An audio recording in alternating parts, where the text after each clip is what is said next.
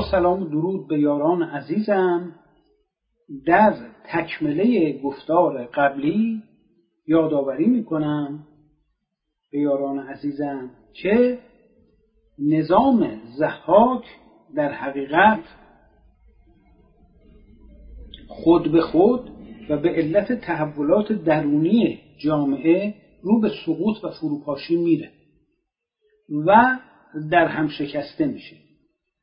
وقتی که تمام اهرمهای خودش رو از دست میده ضرورتا برای اجتناب از فروپاشی وقتی می‌بینه زور به تنهایی کاربرد نداره دنبال در واقع ایجاد نقاط تعادلی در خارج از قلم رو به خودش میگرده. یعنی دریافت کمک از بیگانگان برای تثبیت استقرار خودش از یک طرف و از طرف دیگه به نیروهای اهریمنی و جادوی سیاه دست تمسک دراز می‌کنه که در هر دوی این موارد وقتی تحول جامعه به اون درجه از بلوغ رسیده باشه اینها دردی از زحاک دوا نمی‌کنه و ضرورتا نظام زحاک دچار فروپاشی میشه. ضرورتا. اما یکی از کارهایی که به خصوص زحاک در آخرین مقاطع حیات نظام خودش به چنگ میندازه تبلیغات انان گسیخته مبتنی بر دروغه هر چقدر که بیشتر نظام زحاک به مرگ نزدیک میشه میزان استفاده از دروغ برای فریفتن مردم توش بالا میره. و دروغ های بسیار عجیب انقدر بزرگ که مردم گمان نبرند که این دروغه. اما حتی دروغ هم کارایی خودش رو از دست میده. یکی از روش های استفاده از نیروهای اهریمنی توسط زحاک اینه که از طریق ایجاد ارتعاشات اهریمنی مانع ارتباط بین مردم بشه. یعنی هر چیزی که سبب انتقال اطلاعات بین مردم میشه این برای زحاک خطر به شمار میره و به همین دلیل می‌خواد این رو متلاشی بکنه این رو جلوش رو بگیره این رو در برابرش یه صدی بزنه. یعنی خبررسانی رو صد بکنه. خبر رو کور بکنه. مجاری انتقال خبر رو متوقف بکنه. و برای این کار دست به هر عملی می‌زنه. در داستان زحاک ما می‌خونیم که تلسمی که زحاک سازیده بود سرش با آسمان برفرازیده بود. یک برج بسیار عظیمی درست کرده بسیار بسیار عظیم. این برج بسیار عظیم برای چی بود؟ در واقع این برای کنترل بود.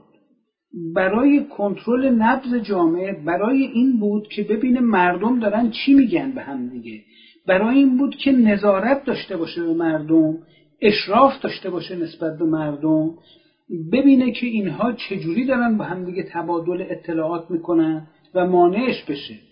از اونجا بلندگوهای خودش رو جارچیهای خودش رو ناقارچیهای خودش رو گذاشته بود بر اون مرتفع ترین نقطه برج و این ناقارچی ها صبح و شب با این وسایل خودشون تولید ارتعاشات بسیار قوی می‌کردن این ناقارچی ها و ارتباطات بین مردم رو مختل می‌کردند و سعی می‌کردند که با ایجاد تنین هایی که توسط ناقاره زدن تولید می‌کردند در بالای برج در بالای اون برج عظیم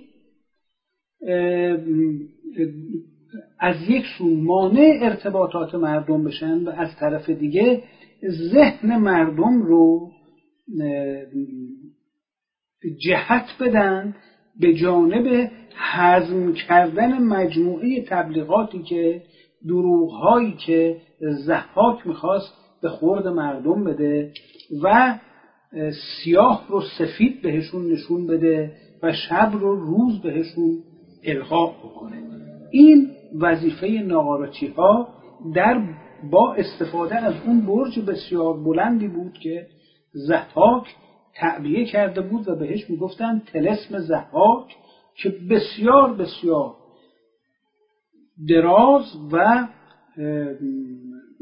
استوار بود و همیشه ناقارچی ها می‌رفتن اون بالا و اونجا با وسائلی که داشتند ارتعاشات بسیار عجیب و تنین بسیار زیادی تولید می‌کردند که در فضا انتشار پیدا می‌کرد و همه اطلاعات رسانی و انتقال اخبار و مخابرات رو دچار اشکال می‌کرد و رابطه مردم رو بین خودشون دچار پارازیت می‌کرد دچار اختلال می‌کرد.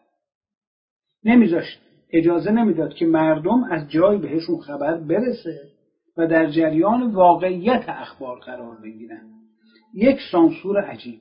اما این کارها راه به جایی نمی برد نمی‌تونست ببره. چون از یک سو مردم بیدار شده بودند و از سوی دیگه چنان که در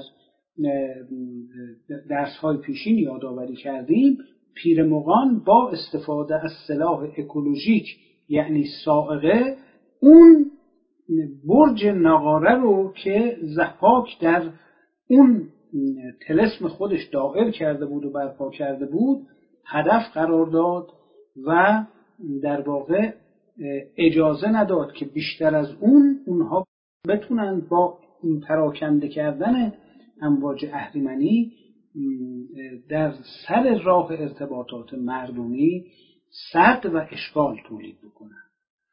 این تلاش ها و دست و پا زدن های زحاک بیفرجام نافرجام بود و سرانجام چون جامعه به بلوغ رسیده بود ناقوس مرگ اون دستگاه جبارانه و مستبد زحاک به صدا در اومده بود و فروپاشیش یه امر محتومی